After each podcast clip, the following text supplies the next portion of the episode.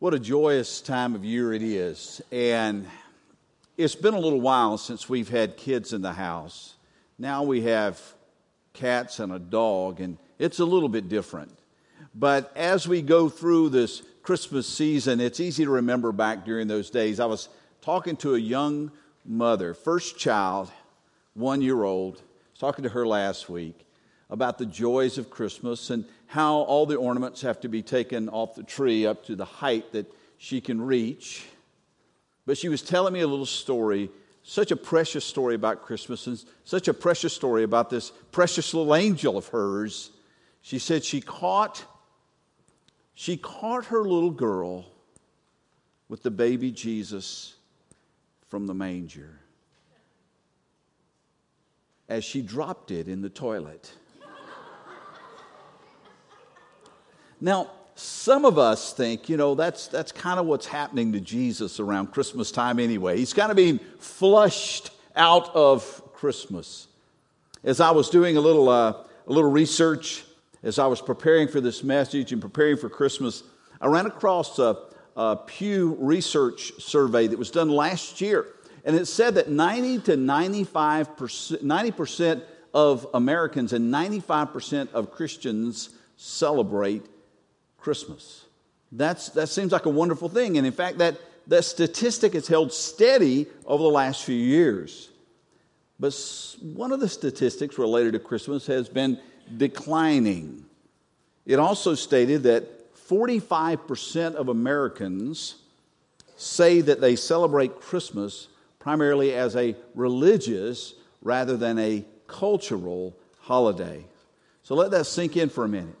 46% of Americans say that for them, they celebrate Christmas, but for them, it's much more of a cultural kind of thing. It's tied up with, with trees and, and snow and, and Santa and elf on a shelf and all those kinds of things. It's not primarily for them a religious holiday, it's not tied to what we consider the reason for the season.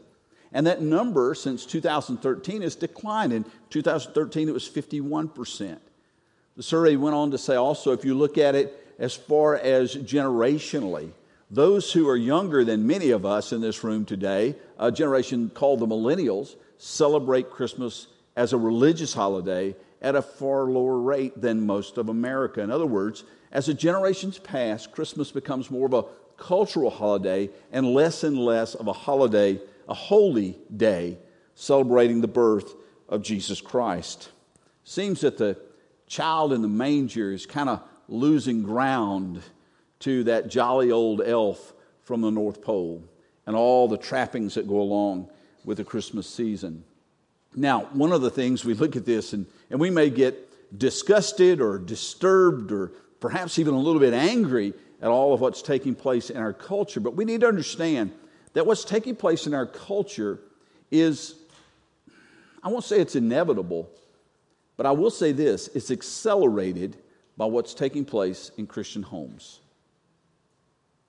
When we, as believers, as followers of Jesus Christ, who honor that this is the celebration of Jesus' birthday, we're not saying that, hey, it actually happened on December 25th. We're not, we're not saying that. But when we say that this is a celebration of the birth of Jesus Christ, then we have to honestly look in our own homes in our own celebrations and, and ask ourselves how much of our celebration focuses on that and how much of our celebration focuses on the things that the rest of the culture is focusing on.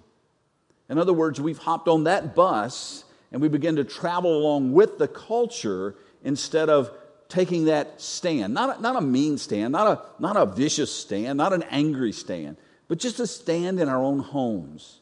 That Jesus Christ will be central to our Christmas. And I want to encourage you. This is not to make you feel guilty. It's not to make me feel guilty. I mean, we're, we're all a part of this, okay? It's just we have the opportunity, beginning now, to say that Christmas is going to be about Jesus. And it doesn't mean we don't give gifts and we don't put up a tree and we don't put cookies out for Santa. It doesn't mean that. It simply means that all those things become secondary to the child in the manger, the Savior who has come to us, who is Christ the Lord. Perhaps we have forgotten the why of Christmas. Why Jesus came. I'd like us to spend a few minutes thinking about that this morning.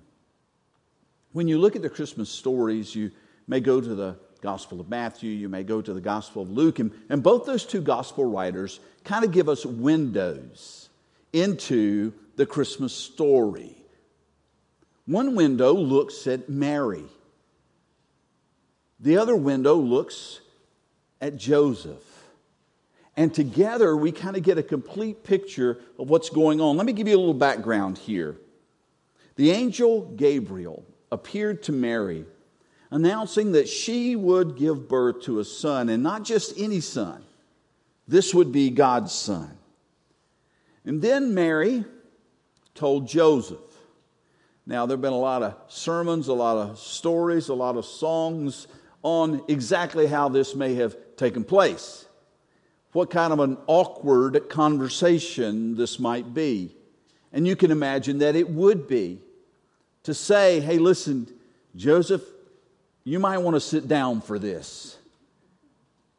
I just need to tell you that God sent an angel to me, and the angel told me that I was going to give birth to a son. And initially, Joseph's like, Yes, that's what I wanted. I wanted a son. That's awesome. Somebody to carry on the name. And then she said, Well, hang on. There's some other news that goes along with that. This is going to be God's son. You need to know that right now, right now, I am with child. Right now, I'm pregnant. Now, this has really no, no precedent. There's like, oh, yeah, yeah, I've heard about something like that. No, there's nothing like this. This is out of the blue. There is no frame of reference in which Joseph can put this information. And so he makes a decision. And his decision is actually based on love and compassion because he, he loved Mary. But he didn't want her to be humiliated any further. And so Joseph made the decision that here we are, we're about, we're about to be, become man and wife, we're about to become couple. Uh, they were betrothed, which was a, what, a little more than what we would consider as, as fiance. If, if a couple was betrothed, then there would actually have to be a, an official divorce decree in order to separate them. And Joseph decided, you know what, we're going to do this quietly. I'm not going to humiliate her. I love her. I don't understand what's going on in her life. I can't comprehend it. I can't put all the pieces together, but I love her. I won't humiliate her. And so we'll just, we'll just quietly separate and, and go our own way. But God was not content with letting that happen because God had a plan and, a purpose. And so we want to look at Matthew chapter 1, just a couple of verses there, verses 20 and 21. And we want to see how God intervened in order to move this process along of bringing the Savior to us. Matthew chapter 1, beginning with verse 20, it says, but as he, that is Joseph, considered these things, behold, an angel of the Lord appeared to him in a dream, saying, Joseph, son of David, do not fear to take Mary as your wife, for that which is conceived in her is from the Holy Spirit. She will bear a son, and you shall call his name Jesus, for he will save his people from their sins. Now, Joseph thought that he was doing the, making the best decision possible under the worst possible circumstances he could imagine. But God intervened. God sent an angel to him in a dream to confirm what Mary had said. And, and, it's interesting, some of the phraseology that's being used here, because the angel begins by saying, Joseph, son of David. And we know that the king who would come, the Messiah who would come, would come from the lineage of David. And so here is a reminder that, that even though people had thought maybe God had forgotten, God had, had, had just let it slip his mind that he was going to send a, a newborn king, God hadn't let that slip. God knew exactly what he was doing, and so he begins, Son of David. The promised Messiah is going to come through the correct line. And then he tells Joseph something that he had that the angel had told Mary and that the angels would tell the shepherds and that God often speaks into our lives. Don't be afraid. Don't be afraid. Let me just encourage you today. There are many of you who've got things in your life right now that are causing fear to kind of well up within you. Things that you're fearful about, things that you're really scared about in your own life. And, and I want to encourage you do not let fear dictate your decisions. Rather, let your decisions be dictated and guided by faith, by trusting in the one who holds you and who holds your future in his very capable hands. Don't fear. Don't fear to take Mary as your wife. And then he went on to confirm everything that Mary had told him. She is indeed pregnant. And the child that she carries in her is from the Holy Spirit. And when he's born, you're not to name him after yourself. Because, Joseph, this isn't about you. But you are to name him Jesus. Jesus, the name means Savior or He who saves. And the angel gives the reasoning. You're to name Jesus for this reason because he will save his people from their sins. Now, the honest truth is that so much has been added to this cultural celebration of Christmas. So much has been added to our celebration of Christmas that the purpose of Jesus coming often gets missed. We kind of like the baby Jesus, it's a safe thing. Baby, well, from a distance, babies are safe. Up close, it can be a dangerous thing, right? But, but from a distance, babies are safe, they're cute, they're. Everybody thinks, uh, I was. The other day, I did something really ridiculous. I volunteered to look after somebody's kid. God was merciful and they chose not to. Now, maybe they didn't trust me with their kid, but from a distance, they all look precious and adorable, right? And so at Christmas, we've got this baby in a manger. What a wonderful thing. But what we forget is he didn't come just for that. He didn't come just to give us a, a beautiful picture for a Christmas card or for a manger scene. He came for a purpose to save from sin. And then Jesus goes on. This is so cool because all during Jesus' ministry, he continues to remind us of why he came. Let me just give you the highlights. Luke 19 10. For the Son of Man came to seek and to save the lost. Luke 5:32 I have not come to call the righteous but sinners to repentance. John 12:46 I've come into the world as a light so that whoever believes in me may not remain in darkness. John 10 10, the thief comes only to steal, kill, and destroy. I've come that they may have life and have it abundantly. Mark 10 45, for even the Son of Man came not to be served, but to serve and to give his life as a ransom for many. And even as Jesus neared the agony of the cross, he understood what his purpose was and embraced that purpose. He said in John chapter 12, Now is my soul troubled, and what shall I say? Father, save me from this hour? But for this purpose, I've come to this hour. This is why I came. It's why I was born. And then in the Garden of Gethsemane, in the shadow of the cross, as Jesus prayed, he said, I glorified you on earth, having accomplished the work that you gave me to do. And now, Father, glorify in me, glorify me in your own presence with the glory that I had in you before the world existed. Here's the reality we want our culture to put Christ back in Christmas. I mean, there are people, maybe even in this room, who get angry when someone wishes them happy holidays instead of Merry Christmas. What does that anger accomplish? Zip. I mean, I, I, hope no one in here, I've heard the stories of, of people who refuse, Christians who refuse to leave a tip to a waiter or a waitress who says happy holidays instead of Merry Christmas. Let me tell you, if that's you, you don't understand Christmas. You don't understand the Christ of Christmas. Because the problem is, has far less to do with the culture and their attitude towards Jesus and Christmas, and far more to do with Christians and their attitude towards Jesus in Christmas. How do we expect a culture to keep Christ in Christmas when we, who hold Christ as central in Christmas, don't do the very, we do the very same thing that they're doing?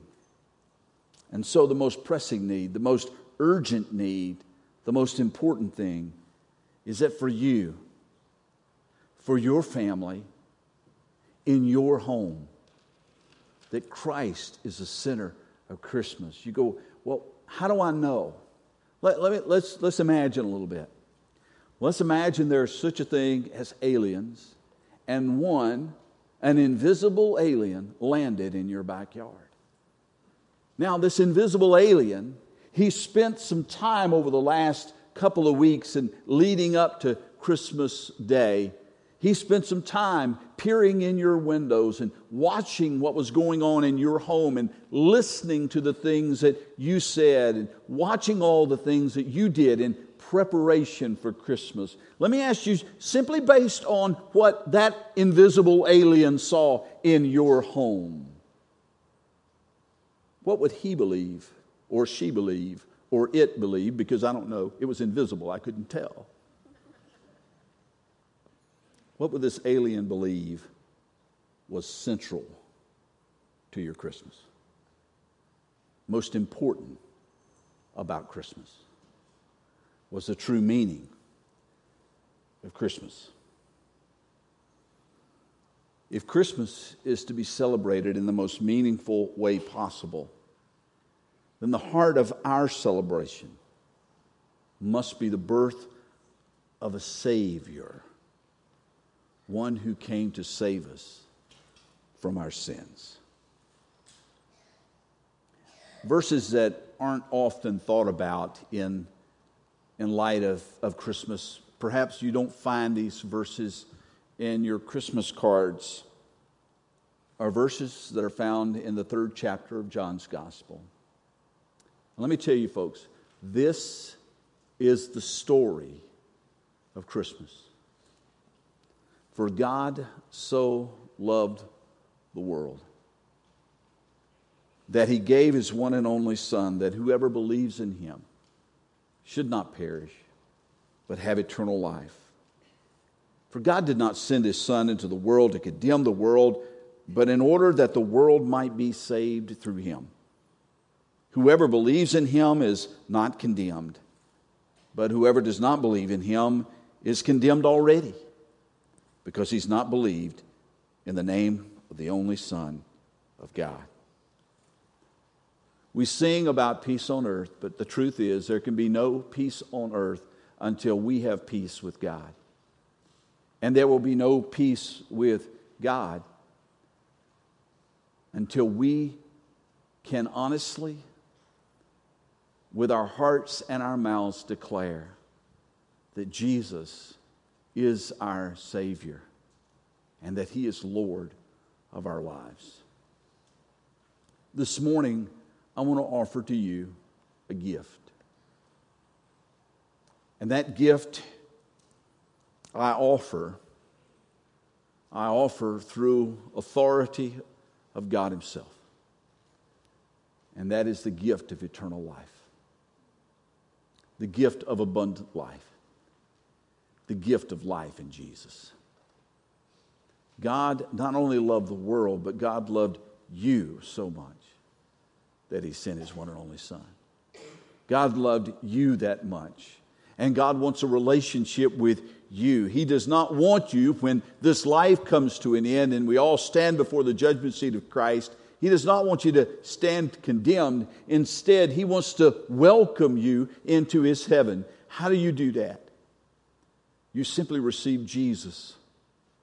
No, not just the baby in the manger, but the Savior who died on the cross and rose again on the third day. It's all one and the same. And if you need this Jesus, if you want this Jesus, if God has been working in your heart, laying a hunger in you to have this relationship with Him, then this morning I invite you to come and receive the greatest gift that's ever been given. Listen, all the commercials show these really nice cars in the driveway with big red bows. That ain't happening at my house. But that's okay.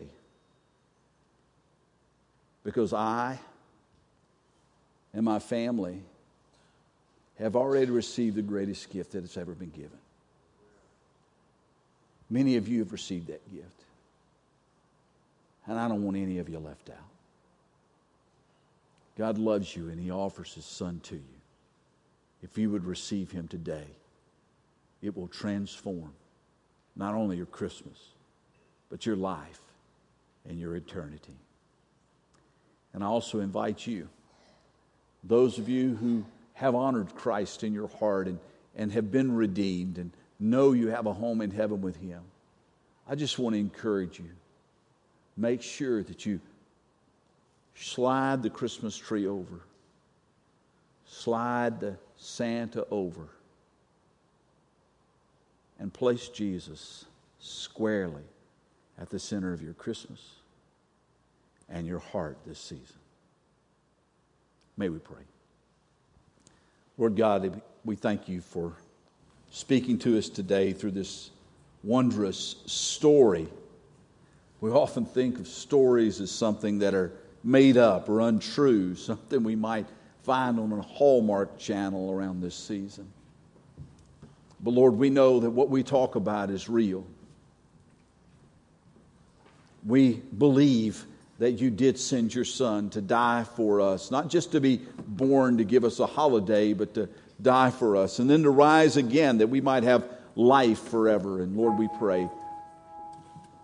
We join our hearts together today, Lord, to pray and to ask that if there's anyone in this place, in this room, who does not know Jesus as Savior, who has not received his, your Son into their hearts and their lives, who've not declared him as Lord, then, Lord, would, would you this day, by the power of your Holy Spirit, begin to move and begin to draw that individual to you, that man, that woman, that young person to you today, so that they might come and receive the greatest gift, the gift of your Son. And Lord, for those of us who've kind of shoved Jesus to the side, maybe we haven't dropped him in the toilet, but we've moved him to the side. Lord, would you remind us today of just why you sent your Son? And that knowing that in our hearts might change the way we celebrate. Lord, thank you for Jesus. Thank you for the gift of life in Him, for belonging to a local church, and for the hope that we have that goes beyond this life. For we pray it in the precious name of that baby in the manger, that Savior on the cross and that victorious King who rose again, Jesus.